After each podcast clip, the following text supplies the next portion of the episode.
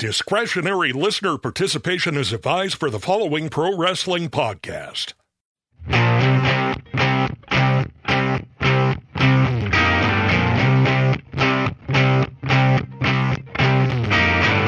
want to be an American idiot, so I'm going to listen to the Stick to Wrestling podcast. I want to thank my friends, the band Green Day, for writing that song about their favorite podcast, Stick to Wrestling. And on the day that we're recording this, American Idiot, the album, turns 16 years old if you want to feel old.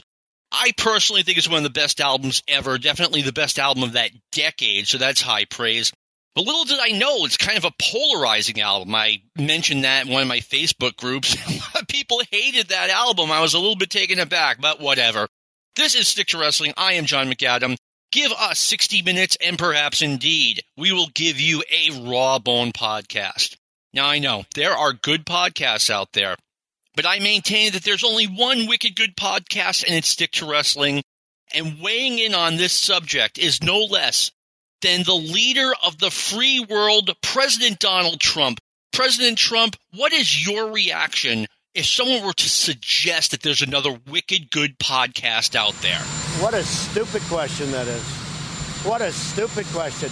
At the end of the day, he's right. It is a stupid question. There's only one wicked good podcast out there, and it's Stick to Wrestling. And one reason we're wicked good is because we have really good guests, excellent guests. I want to bring on Dave Dynasty, who's making his maiden voyage as a guest on Stick to Wrestling. Dave, thanks for coming on. Yeah. Hey, thanks, John. No problem. I get stuck with a name like John McAdam. You get you get a cool name like Dave Dynasty. That's not fair. Yeah. Yeah. Well, you know, some some of us create our identities, though, so we stick with them.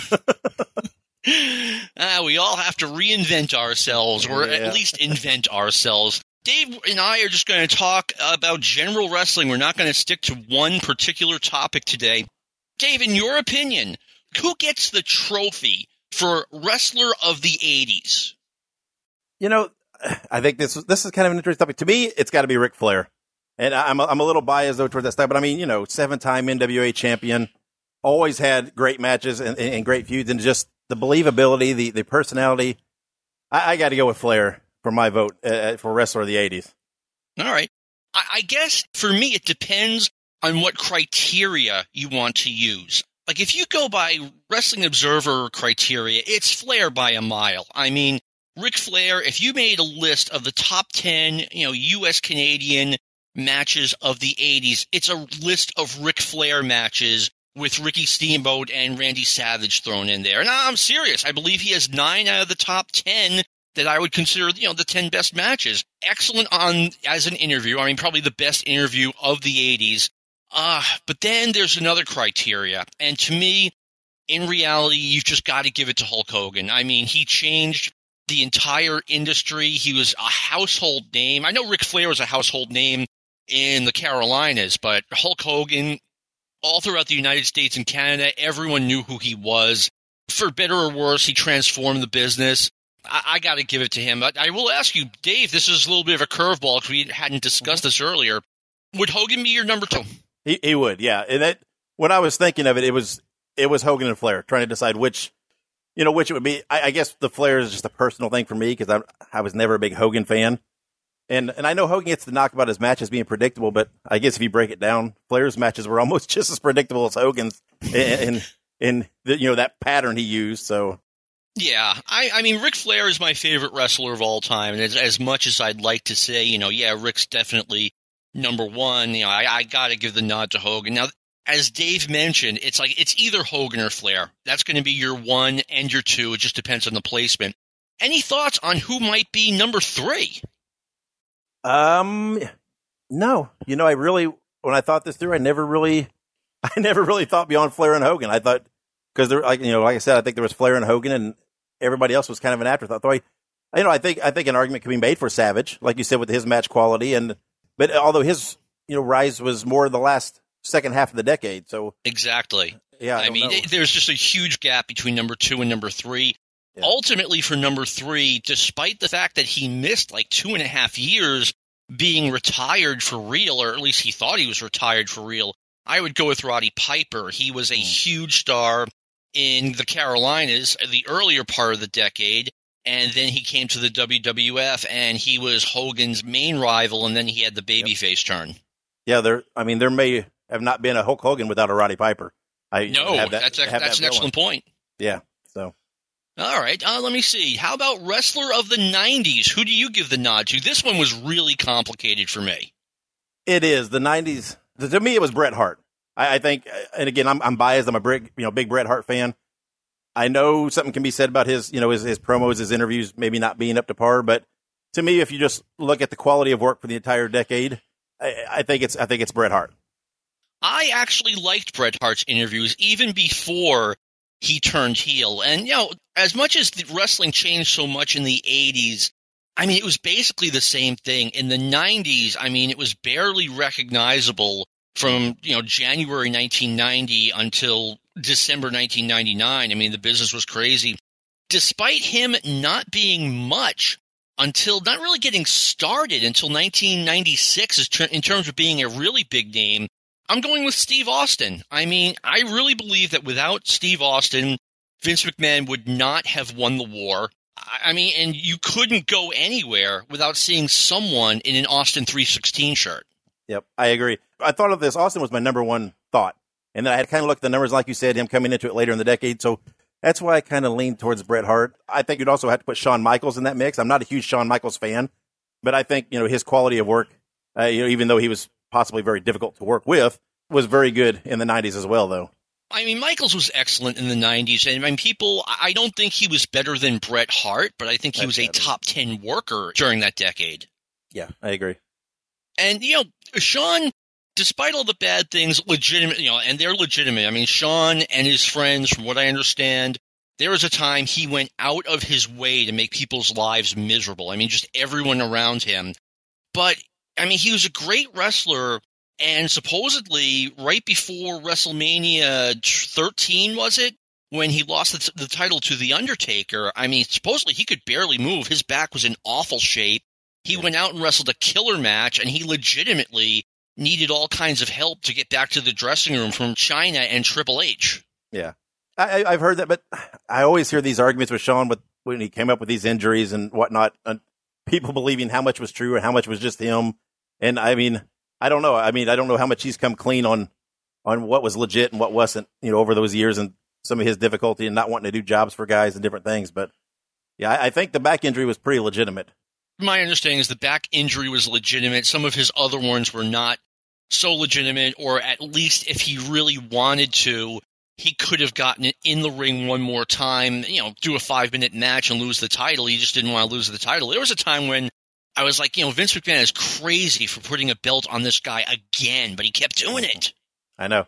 I don't know what the connection was with those two. I, I, I didn't know. I don't know if he just thought Shawn was the default person to go to, you know, repeatedly or what it was. But yeah, I, I agree. I mean, I heard a long time ago that Shawn just absolutely had Vince McMahon's ear for a long time. I mean, he was able to talk Vince into giving him, no, not only turning him heel, which is something Shawn wanted for a long time, but when the WWF turned Shawn heel, they really got behind him. I mean, they gave him Sherri Martel, they gave him the Intercontinental title, they gave him a huge push. I mean, and, and like I said, supposedly Vince McMahon just listened to Shawn Michaels. Yeah, yeah. I love. I mean, I love early Shawn Michaels when he first turned heel. I thought that was great. That whole period there with him. Yeah, I totally agree. He was, and this is before he really got, you know, turned into the Shawn Michaels of the mid to late 90s. I actually had Hulk Hogan second, and we'll talk more about him as the show Mhm. goes on, but I mean, he going to WCW, I mean, it really made a difference in WCW. Not really at first, but I mean, they had Hulk Hogan, so you got the ear of some of the customers. Yeah, I agree. I mean, it definitely. I mean, it had turned heads if people were flipping through the channels, and I mean, everybody knew who Hulk Hogan was. So if you see him on a different product, it would. I mean, I think people would stop and watch. And then, of course, you know, later, and when he reinvented himself, I think he, he took it to a whole new level. So Yeah, I, I very much agree with that. Your number one was my number three. I had Bret Hart third. I mean, Bret, the entire decade, he was there, and that makes a difference. And he, you know, he was a top guy in the WWF for a while. Then when he went to WCW, I remember saying at the time, and I was wrong, that if Vince McMahon can't afford Bret Hart, he can't afford to stay in the wrestling business. yeah, Yeah. But little did I know that Vince wanted to get rid of him. yeah, right. Signs into a 20 year contract and like seven months into it is like, Bret, just go. Anyway, Dave, give me your thoughts on Rick Rude as a potential Wrestling Observer Hall of Famer. Well, I guess when you brought this up, I guess I'm a little surprised he wasn't in because I think, I mean, to me, I think Rude, I don't think there's any question that he deserves in. I think he was of his era one of the top heels. I mean, he worked well with everybody. I mean, he made the Ultimate Warrior look good uh, in you know those series of matches they had, and I guess I was surprised that you know considering he did a lot of you know main event competition and held some major titles. I guess I was surprised he wasn't even already in. Yeah, here's where I don't agree with you, and I want to really underline this for everyone. Me saying someone is seems to be overrated is not me saying he sucks or anything like that. I thought Rick Rude was really good. I saw a lot of potential in him early in his career, like when he was in Memphis in 1984. Yeah. I was like, wow, this guy has the look of a, a big star. And then he went to Florida, you know, got a good push there onto world class. And I know this this makes me probably not the best broadcaster in the world because you want to tell people, oh yeah, I think Rick Rude definitely belongs in the Hall of Fame, and everyone applauds you. I don't see it. I'm sorry. I mean, he was the Intercontinental Champion in the WWF. He got uh, the series with the Ultimate Warrior, but he was never really a I don't want to say a top guy. I mean, he wasn't Hulk Hogan level. He wasn't Randy Savage level. Ultimate Warrior's not in the Hall of Fame, and he shouldn't be. And you know, he was the WWF champion for a while. I think he's one of those guys. He's like a Greg Valentine or a Magnificent Muraco. If he got in, like I wouldn't object. I wouldn't say, "Oh my God, this is a, a bad selection." but I just personally wouldn't vote for him. Yeah, I, I always viewed him as your textbook heel. He's that guy that you legitimately thought you would hate, and I thought he made the crowd rally behind the faces even more. And um, I don't think he was a great worker per se, but I think he he did well with what he had. And uh, I always I always loved Rick Rude. I always thought he was a great performer. I always thought he he could have got a little more than what they gave him. Again, I was surprised he was not already in. Honestly. No, and you know what? You made a really good point just there. I mean, just because I don't think he's a Hall of Famer doesn't mean I didn't enjoy him. I mean, I loved mm-hmm. Austin Idol. I loved Greg Valentine. I loved Ken Patera. And I think those guys fall just short. That's that's just my opinion. Yeah, I would agree. All right. And, you know, I wanted to also bring up when Ric Flair left for the WWF, this is like September 1991, and WCW brought in Rick Rude right afterward. Like, you know, not right after. I think he debuted at one of their Halloween Havoc shows, so like six or eight weeks. And at the time, I, this, this was crazy for me to say, but I really thought it. I thought WCW made a good trade.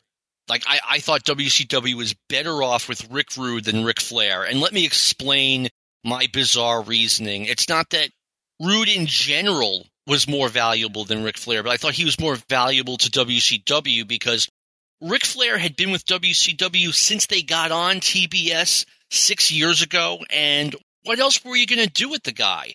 And Rick Rude was a fresh new face. He hadn't done anything in WCW, and I thought they could have used that fresh new look. Plus, no one was getting over in WCW with Ric Flair in the way. And with Ric Flair gone, maybe you could have gotten Rick Rude and Sting over as your new top guys. Any thoughts on that, Dave? I agree. I thought when Rude showed up, I thought for sure they would give Rude a, a run as a top guy, especially when he got hot with the Dangerous Alliance and with Paul E. I thought they would make him the guy, you know, in that mold of Flair, you know, being the heel that everybody chased at the top, you know, because they had some of these young guys with the Dustin Rhodes and Shane Douglas being around. And I think Ricky Steamboat was back in the area then. And I, I really thought they would give Rude a, a run on top at that time and, and let him, you know, try to carry the company. I was excited when he showed up there, and you know I think he had some really good work there. I, I loved the stuff he did with the Dangerous Alliance with Paul E. I thought they were kind of a, an underestimated group there, underappreciated group uh, in WCW at that time. You know, I I really like the Dangerous Alliance. I mean, anyone who listens to the show regularly knows how much I liked Paulie Dangerously as a manager. I think he, I had him as number three manager of the 80s. and He was only around for half of the decade. At the same time, the Dangerous Alliance it was an interesting idea, but there's the argument that if you're trying to push Rick Rude as your top number one heel, putting him in a stable with guys like Larry Zbyszko and Arn Anderson, kind of waters him down a little bit. What any thoughts on that, Dave? Yeah, I, I, can definitely see that because I do think the Dangerous Alliance kind of had the stigma of being a handful of guys they didn't quite know what to do with, and they kind of lumped them together and put them with Paul Lee, and you know, and I think they made it work to a certain level. But I think Arn had the stigma of having to be in a group. I don't know what they would have done with Zbyszko otherwise, uh, outside of the Dangerous Alliance. So, I mean, I can see that. I can kind of see where he could get lost in that shuffle of the group and, and not stand out, even to the level of what Flair stood out in the Horsemen, because I don't think Rude, they didn't build the group around Rude, you know, as him as champion and the group there to kind of protect him. And so, yeah, I, I could see where he could kind of get lost in the shuffle there. Yeah, I always thought that Ric Flair should have, you know, there's an alternate universe where Ric Flair isn't part of the Horsemen, isn't part of a gang, and as a result, he's not sharing his spotlight. Mm-hmm. Yeah, I agree. All right. Dave, what was the most disappointing no show for a show that you attended? Well, uh, this one was tough for me because I was trying to remember who didn't show it. And I'm not even sure if this one was a no show. I'm not sure if he was scheduled or not, but I went to a show. It was a WWF show in, in 96 in Indianapolis. It fully expecting and wanting to see Steve Austin at that time. And he was not there. He did not, he wasn't on the card. I don't know if he was supposed to be or not, but I remember that being a huge disappointment to me to not get to see Steve Austin at that time uh, live. Now, what year is this? This was 96. Okay, and I so think by then the WWF was just saying come out and see WWF wrestling and yeah. not giving you a list of matches. Am I right? Yeah, there was no card put out there whatsoever. I, I mean, I remember, I don't even remember specific matches off the top of my head that night. I remember Bret Hart being there. I remember Yokozuna being there, the British Bulldog, and then lots of undercard guys. But uh, yeah, I, I, was really surprised because I think this is when Austin was really starting that climb up, starting to get some attention. And uh, I guess I was surprised he wasn't there. I was, I was pretty disappointed to not see him uh, there that night. All right. I have two, and one of mine is Austin Idol. He was supposed to be at an ICW show in Waltham, Massachusetts at the very end of 1986 they advertised Austin Idol, Uncle Elmer, and another big star who I've been racking my brain trying to remember, and all three of them did not show up. But Idol was the one I really wanted to see, and I was left wondering was he really booked or did they just, you know, bait and switch? Yeah, yeah, that's a pretty common practice.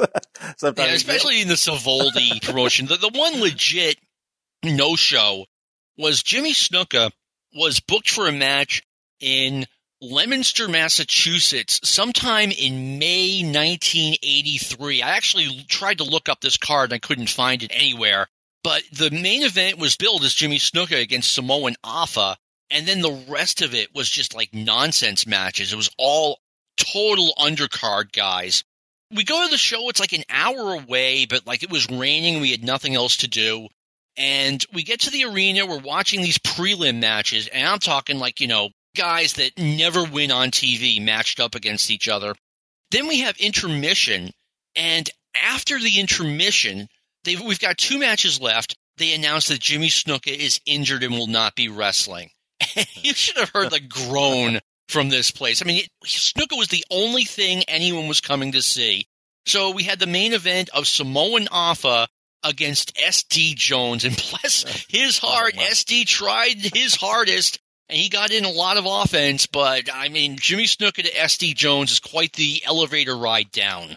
Yes, I mean that's '83. That's prime Snuka years too. That would have been incredible to see him at that time. And I can imagine. I mean, it goes to show you his draw and his ability at that time. At the fact that the whole card was pretty much just built with him, him being the draw there. Oh yeah, and like I said, I wish I could find this card somewhere. It is nowhere out there.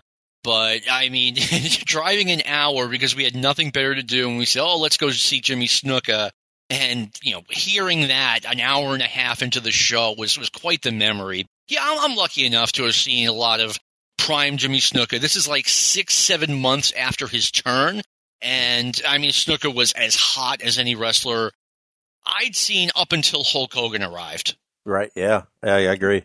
All right. So, Dave, in your opinion, Let's go to 1995, 1996. Who helped the NWO more, Hulk Hogan or the Outsiders, Hall and Nash? I think to me, it's hands down. It's Hogan. I think uh, Hogan, the, that whole turn, that whole scene. I mean, it's still one of the most talked about moments in wrestling history. I think the way he reinvented himself, he needed it. I think the wrestling needed it. I mean, it completely took WCW to a, new level with him coming out there at Bash at the Beach and doing the turn. You know, WCW had a lot of moments, a lot of key moments in their ascent. The first one was getting Monday Nitro, a primetime show on national cable that went head to head with Vince McMahon and kind of, you know, just made the Monday Night War explode or made it start. And I was thinking about this today. Back in the late 80s, early 90s, the Saturday before WrestleMania, I was on the sports talk show, this local show in Nashua, New Hampshire, so it didn't go very far. But I spent an hour on the radio talking wrestling, and the number one question I got was, okay, is this real? And I would always say, you need me to tell you whether or not this is real. Uh, but number two question it was always a WCW or an NWA wrestler they were talking about. When is fill in the blank going to the WWF? It was always when is Ric Flair, the Road Warriors, Sting, Lex Luger, when are they going to the WWF? No one, not once, asked me, when is Hulk Hogan going to WCW? When is Randy Savage going to WCW? When Hall and Nash both jumped from the WWF to WCW is about, mm, I want to say six weeks apart.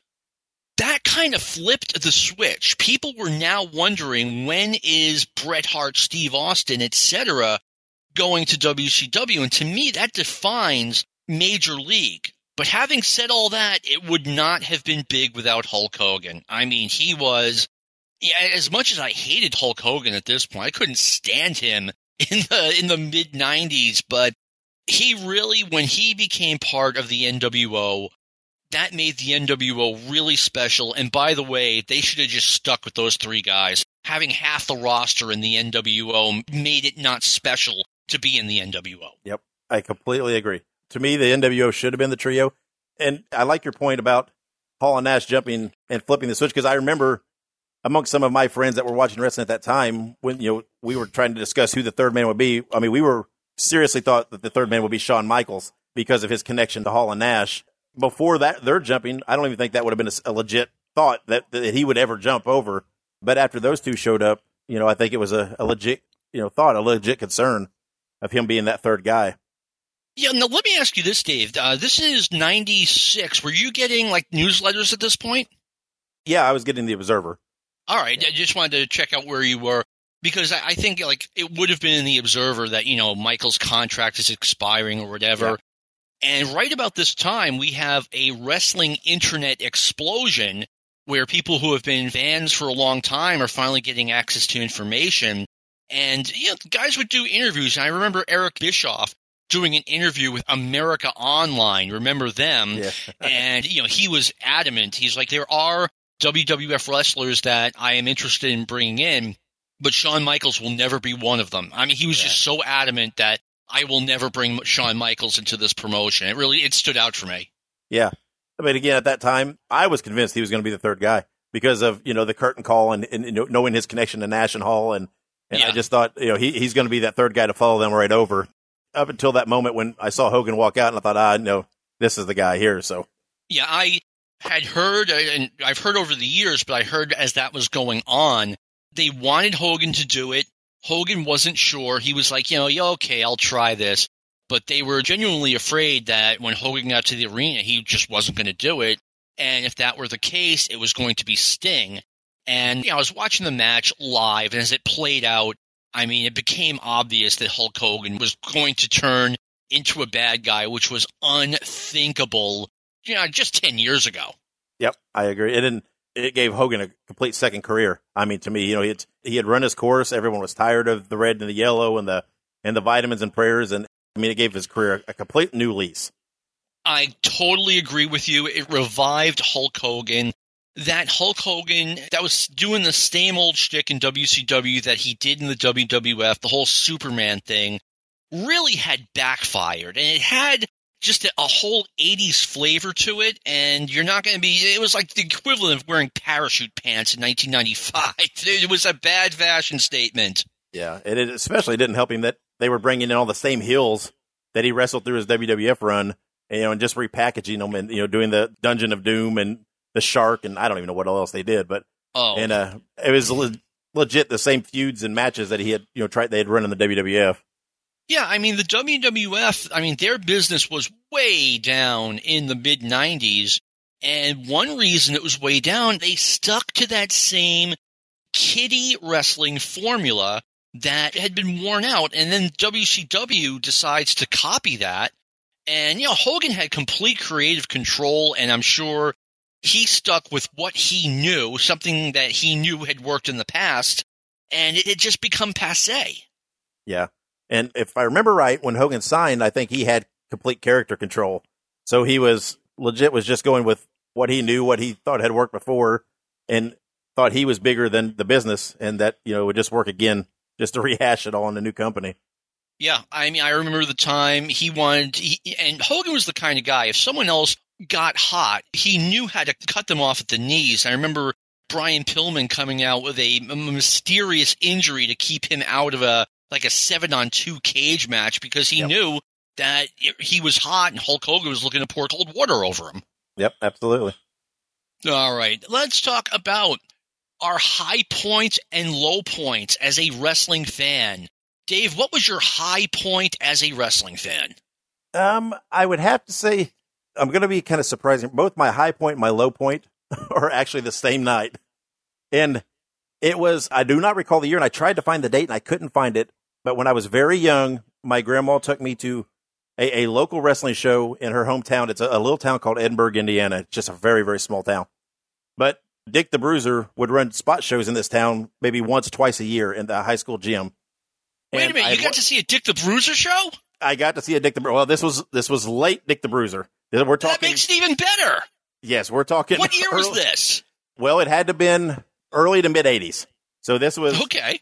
So there is the high point that you know I grew up watching Bruiser TV with my grandma, so I was going to get to see Dick the Bruiser. So I, I got to see him live. So that was the high point. and the low point was honestly that it was Dick the Bruiser in the '80s, and it was not the Dick the Bruiser that I had seen in these some of the rehashed '70s matches that they showed on the TV still. And you know he was definitely showing his age at that time so while it was very exciting to see Dick the Bruiser, it was a little disappointing to see that it was Dick the Bruiser that kind of looked like my grandpa at that time. Oh yeah, I remember you know seeing Dick the Bruiser in the mid '80s and just you know kind of shaking my head like this guy has been around forever and he's not going away. So so you grew up watching Dick the Bruiser's WWA on TV every Saturday. I did, yeah. Uh, where I grew up was unique that we got Bruiser out of Indianapolis, and I could also, though, pick up the Louisville feed of Memphis, that edit of the Louisville edit, because I was close to both. My grandma was the one who turned me on to wrestling, and she was a huge Dick the Bruiser fan. So uh, he ran these little spot shows in her town. He ran spot shows in my hometown. He was very close to this one car dealership in our town. I don't. He must have been friends with the owner because he did a lot of personal appearances at this thing. And my dad was a policeman.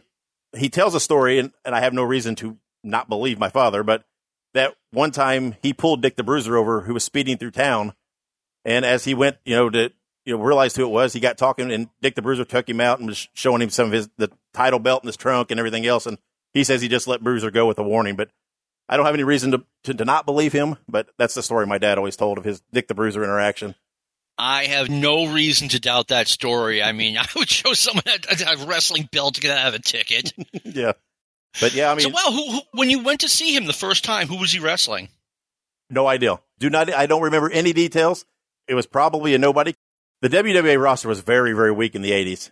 They had some talents that were local that were, you know, pretty good, but they did a lot of knockoff. They did some knockoff wrestlers. There was a guy named Hooded Hangman that was just a mask guy.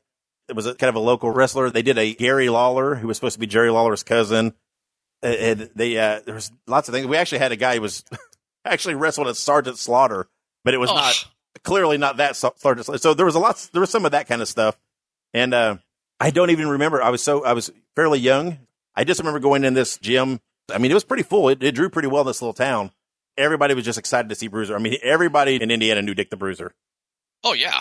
I'm not saying this derisively, but sometimes when you go wrestling comes to those little towns in the middle of nowhere, it draws really well because nothing else comes up there. You know, I went to a show, an ICW show in Laconia, New Hampshire in like 91, 92, and nothing comes to Laconia. So the gym, there was probably a good 1,500 people in the gym to see ICW. Yep, that's the way this was. And, and you know, and like I said, well, me being a kid, and you know, of course, I'm seeing the some of the glitz and glamour wrestling on TV. So Bruiser was a little little disappointed. I, and again, I'm I'm a huge Dick the Bruiser fan, and I can overlook you know some of that because I you know like I said, I know he was still a draw, but you know to me, I was like I could tell there was this. It didn't appear the crowd knew any different. I mean, they were they were wholeheartedly behind Bruiser, and it was their hero that was there, you know, at their little high school gym. Yeah, I mean, I remember in I think it was '82 reading an article in one of the Apter magazines about how Harley Race had won the WWA title from Dick the Bruiser. Yes. And as a result of him winning this not so major title, he was suckered out of an NWA title shot because, oh, you can't hold two world's championships. and even as a teenage kid, I was reading this going, yeah, right.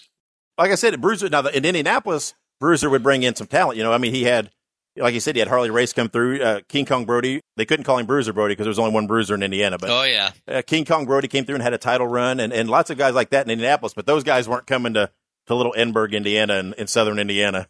No, and, and you know what? I've I heard the story about you know why Brody was King Kong Brody in the WWA and the AWA. I mean, if you're in the same territory as Dick the Bruiser, like, wouldn't being Bruiser Brody work to the feud's advantage? Like, hey, excuse me, I've been using this name since the '60s, Junior, and and based on that. If I'm remembering correctly, they did have the feud did center around the Bruiser name, and there was a match where Dick beat Brody, and he had to use, go by King Kong after that. So I, do believe they did center a, a, card around that, the, the Battle of the Bruisers, so to speak. But uh, Dick had this thing where he would bring in guys like that, but like I said, they were only going to Indianapolis. They weren't coming to my little town. So.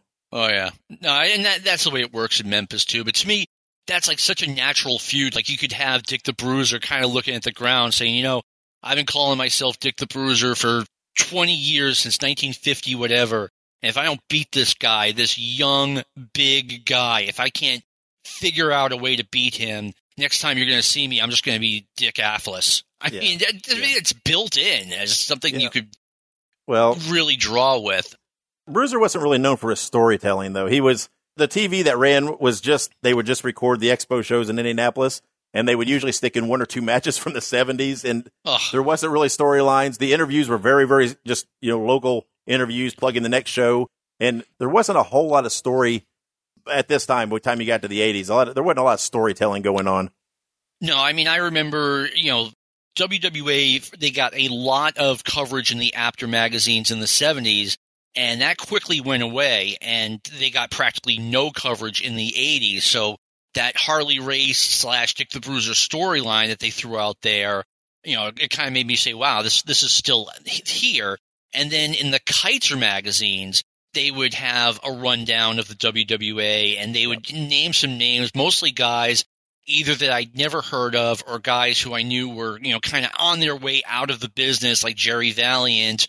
And I'd be like, you know, I know these guys are working construction during the week. And I was a teenager. I had that figured out. Yeah. There was a lot of local guys here in the Indiana that contributed to Kaiser Mag. That's why there was a lot of coverage. There was a John Lawson out of Terre Haute was a huge WWA. He covered, you know, went all the shows, and his family had some ties to the promotion in that area, and the, and he was doing a lot of photography and writing for the Kaiser mag. So that's part of the reason. You know, Norm Kaiser had a lot of connections with some of the Indiana guys that were watching WWA. All right, that totally makes sense, and you know, it took me forever to figure out what the magazines were about. I mean, if they had pictures, they would just write an article around the pictures, and that's mm. what would get a promotion like the WWA covered. Yep, yep, absolutely.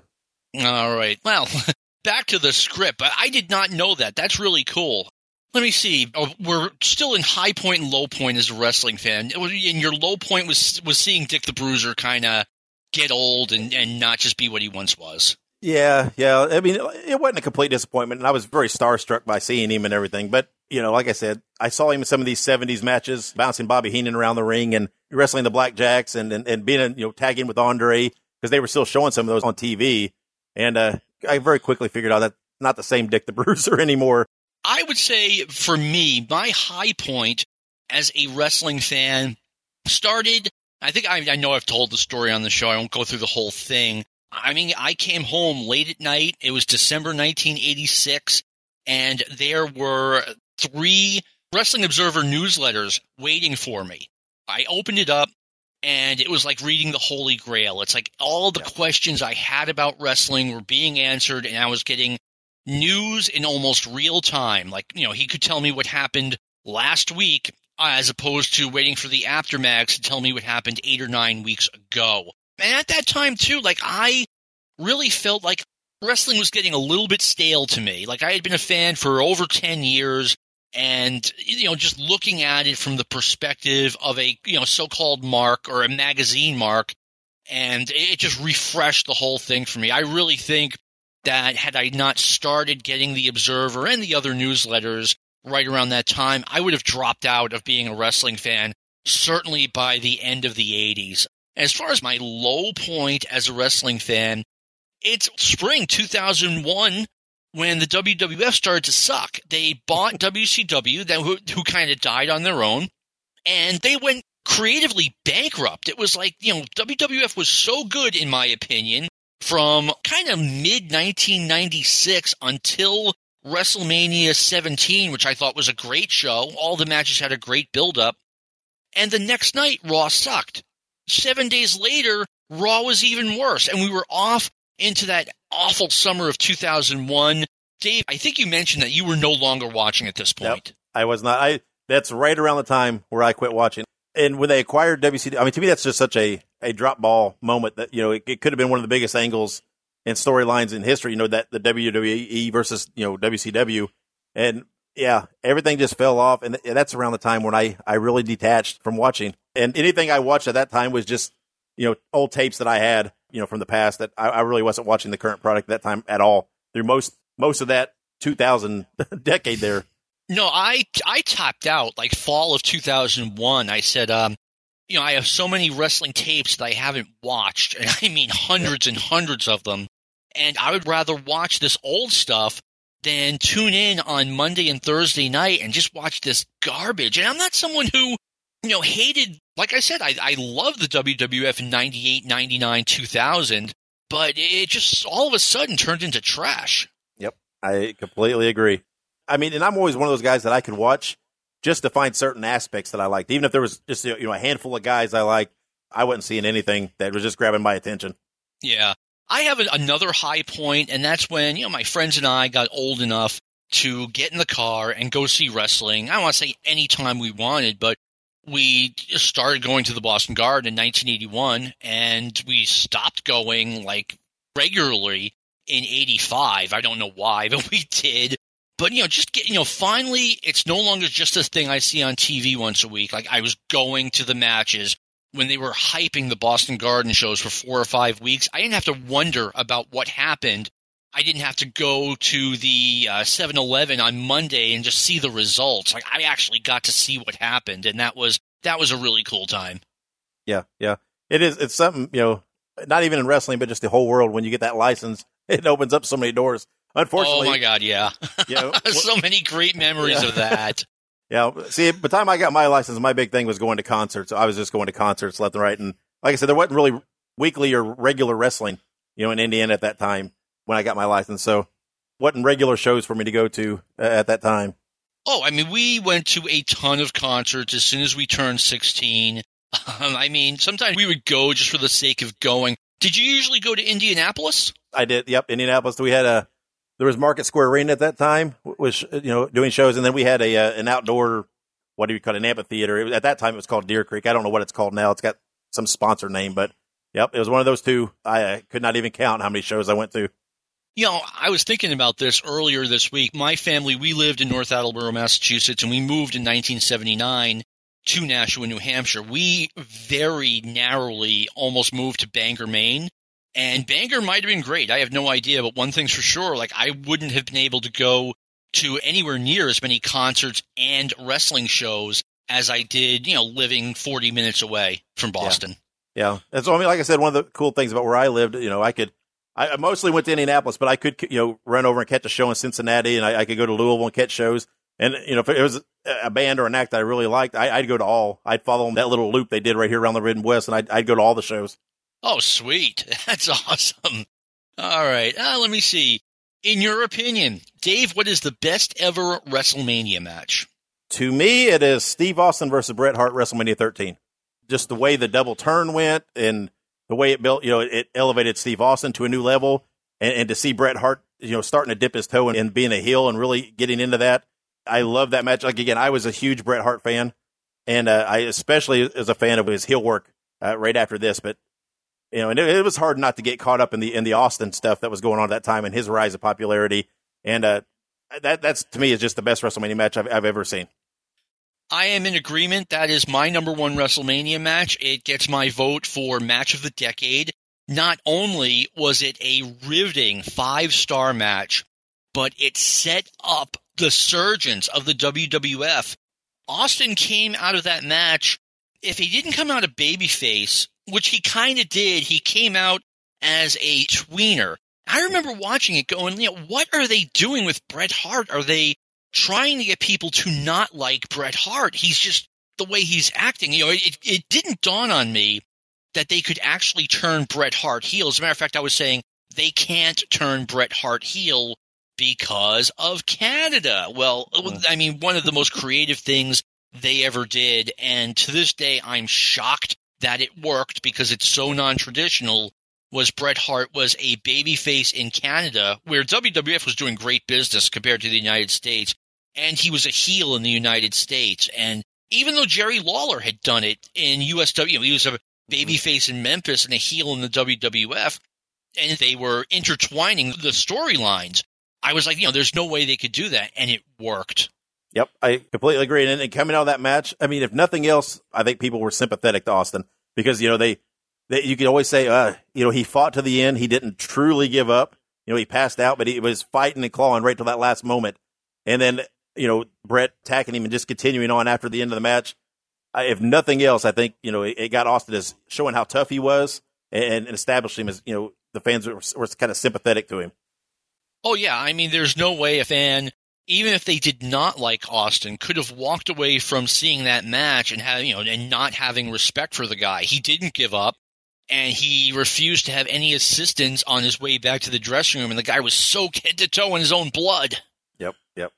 It was now that, and again, that was the launch of probably my favorite WWF time in history, which we'll we'll get to in a minute. But uh, all right, and you know what? You can't mention the best ever WrestleMania matches without saying Randy Savage versus Ricky Steamboat in 1987.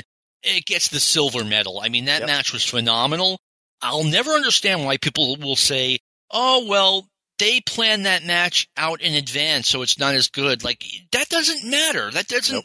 shouldn't affect your level of enjoyment for that match. What, what would that be? No, your number two, Dave? It, yep, definitely my number two. If it hadn't been for this Austin Bret, it would have by far been my my favorite. But when I was when I was young, that was the match I watched a, a thousand times. Was that WrestleMania three match? And I, I don't understand that either. It, to me, I I didn't know and I couldn't tell. And even watching now, I, I can't really tell that they worked it all out ahead of time. I mean, they did such a good job with the selling and, and everything else. It does not take away from the enjoyment, you know, to me at all. No, and it, it shouldn't to anyone. And I'm like you. When WrestleMania 3 happened, I had a handful of wrestling videotapes. So not a lot of selection out there, but I have this one match that is just incredible that I, I was like you, I watched it all over and over again. Yep, yep, absolutely. All right, yeah. I mean, you think about that, that. At one time, it was by far the the best match in my entire collection. All right, Dave, what was your favorite year of WWF wrestling? I would have to go with around 88 to 89. That year, kind of from WrestleMania 4 to WrestleMania 5, not necessarily a calendar year per se, because I was such a huge Savage fan when he did the turn. And, and I was a little disappointed with the tournament at WrestleMania 4 I mean, as a kid, it was fun to watch, but I was so happy that Savage won. And that whole year long process of the mega powers and, and them splitting and with, you know, Elizabeth and the, the jealous and the envy. And to me, I was just captivated. I mean, at that time, I was 13, 14 years old and I was so entrenched in wrestling. And that year was just spectacular to me. That's an interesting answer. Well, let me ask you this. As a kid growing up, you've got Memphis on one station, you've got the Indiana promotion on the other station. And then I don't know what year actually they entered the Midwest. I'm guessing 84.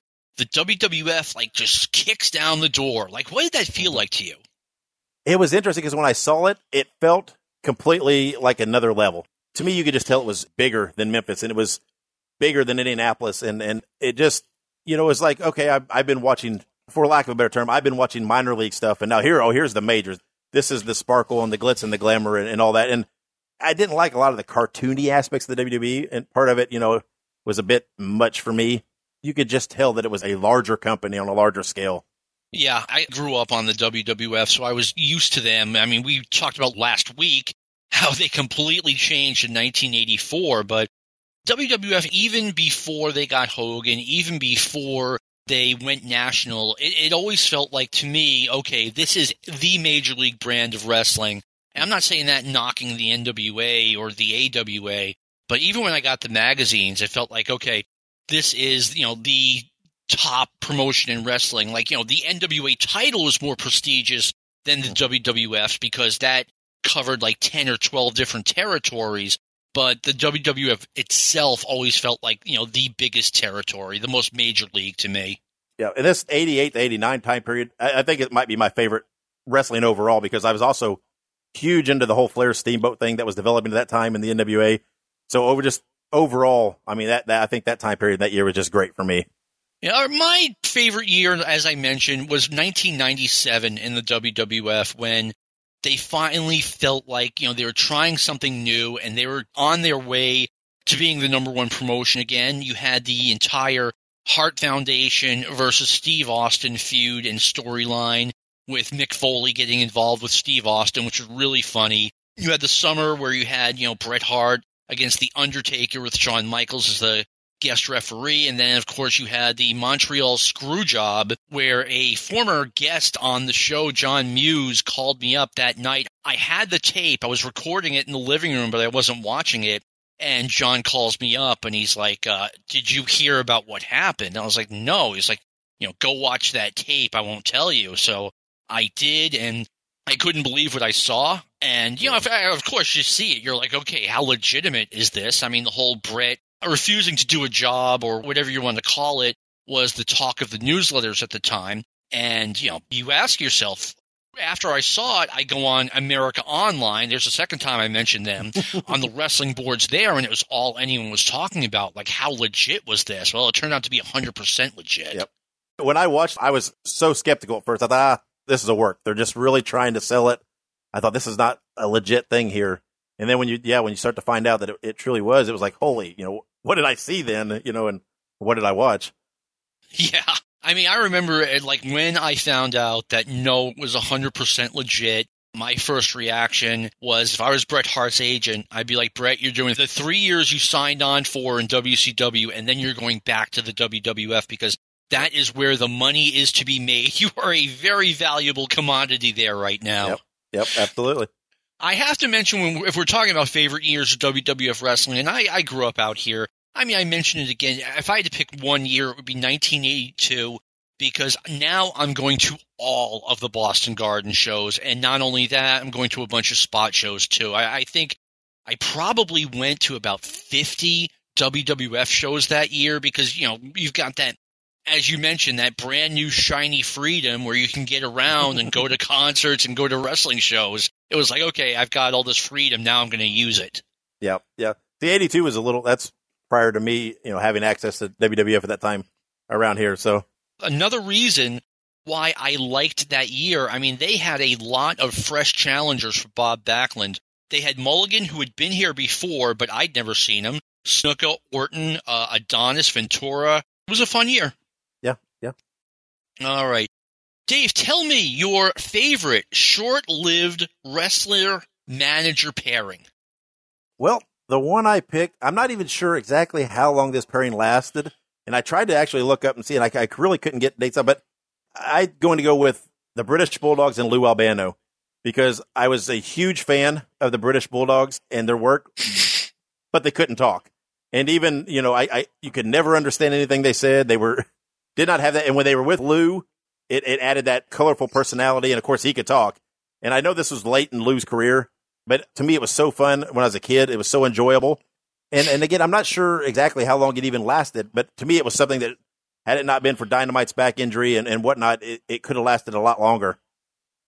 I think it only lasted about six months. Lou took over like right around the beginning of 86 and he was retired, I want to say June or July 1986. So, yeah, that definitely qualifies. But here's what Lou brought to the table.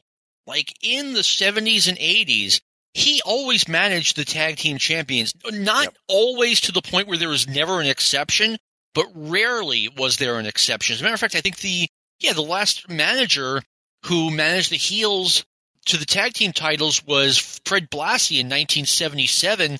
After that, Albano got all of the heel tag team champions. So now he's got a babyface tag team champion. So I thought that made a nice mix. Like, okay, you've got this tag team wizard in Lou Albano, and now he's taking over the Bulldogs.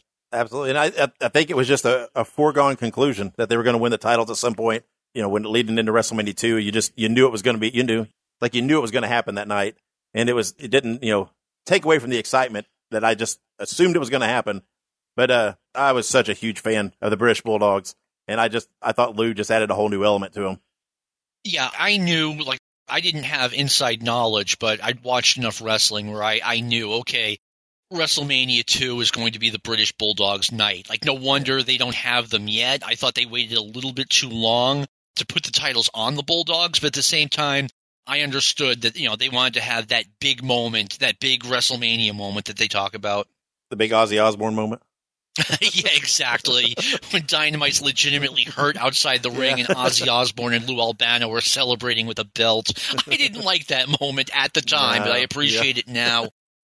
We talked about this recently. I'm not sure when. It was probably like two months ago. Jim Cornette managed Dick Murdoch in the beginning of 1988 for the NWA, and it looked like it was just a superstar pairing. It was like they yep. worked so well together. Cornette brought out the best in Murdoch, and the whole thing lasted like six weeks. Murdoch went back to Japan tour, and when he came back, they made him part of Paul Jones' army. They were so good together, and I think Murdoch could have main evented. And like I said, they just threw him back with Paul Jones. It was crazy.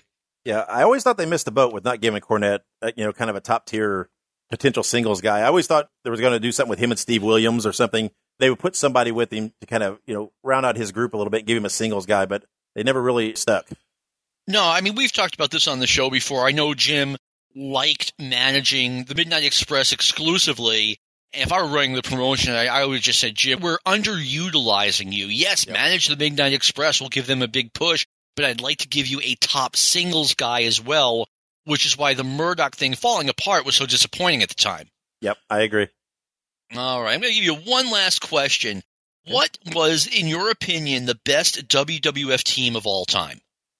To me, and again, this might be a mark of my time of you know really hitting uh, watching wrestling, but to me, it was Demolition. But I have to give an honorable mention, I guess, to the Dudley Boys just for the number of title reigns, even though I'm not a Dudley Boys fan.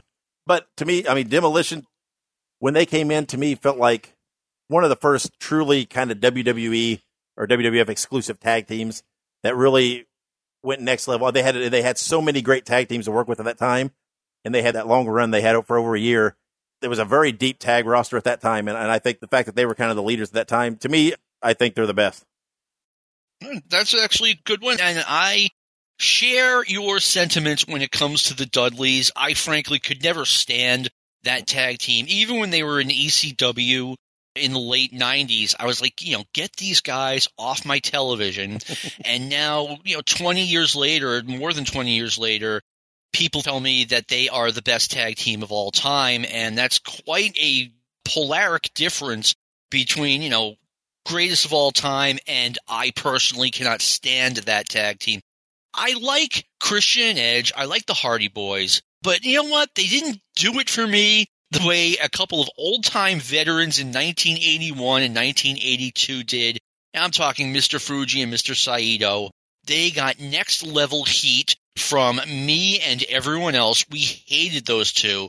They were so good at cheating. Saito was such a good wrestler. I didn't realize it at the time, but he was. Fuji was an unbelievably great heel. I didn't think he was a good manager, but he was a great heel when he was a wrestler. He knew where to be and what to do. So when it comes to the old time teams, or you know, just the, the greatest of all time, because the fans legitimately hated those two. Yeah, I always thought uh, Fuji. That's the one thing I think the downside with Demolition was Fuji as a manager. Just it never really seemed to work. He he looked good with them, but I don't think he brought a lot to the table outside of having that cane for him to use. Uh, and that, and the fact that Fuji was also wearing demolition makeup, I thought Yeah. made the act a little bit sillier. Yeah. Yep. I agree with that. Dave, I'll tell you what, this has been an excellent show. Thank you for coming on. But you have an excellent wrestling podcast, do you not? Well, I have a podcast. I don't know if it's excellent or not, but yeah, I have one, and uh, it's just called the Dave Dynasty Show. A little unoriginal, but yeah, you can look it up. It's on any podcast platform up there, out there, or you can just go to davedynasty.com and there's some links there. And then you can find me on Twitter at the Dave Dynasty. I always share my new episodes on there, so that's the easiest ways to find me. All right. Well, Dave, thank you again for coming on. You're an outstanding guest. Well, thank you. Yeah, thanks for having me. No, no problem. And I want to take a moment to thank our producer, the great Lightning Lou Kippelman, who makes us sound good every single week. He does a lot of work behind the scenes and is greatly appreciated. And this has been a production of the Arcadian Vanguard Podcast Network. So long from the Granite State. This concludes our podcast day.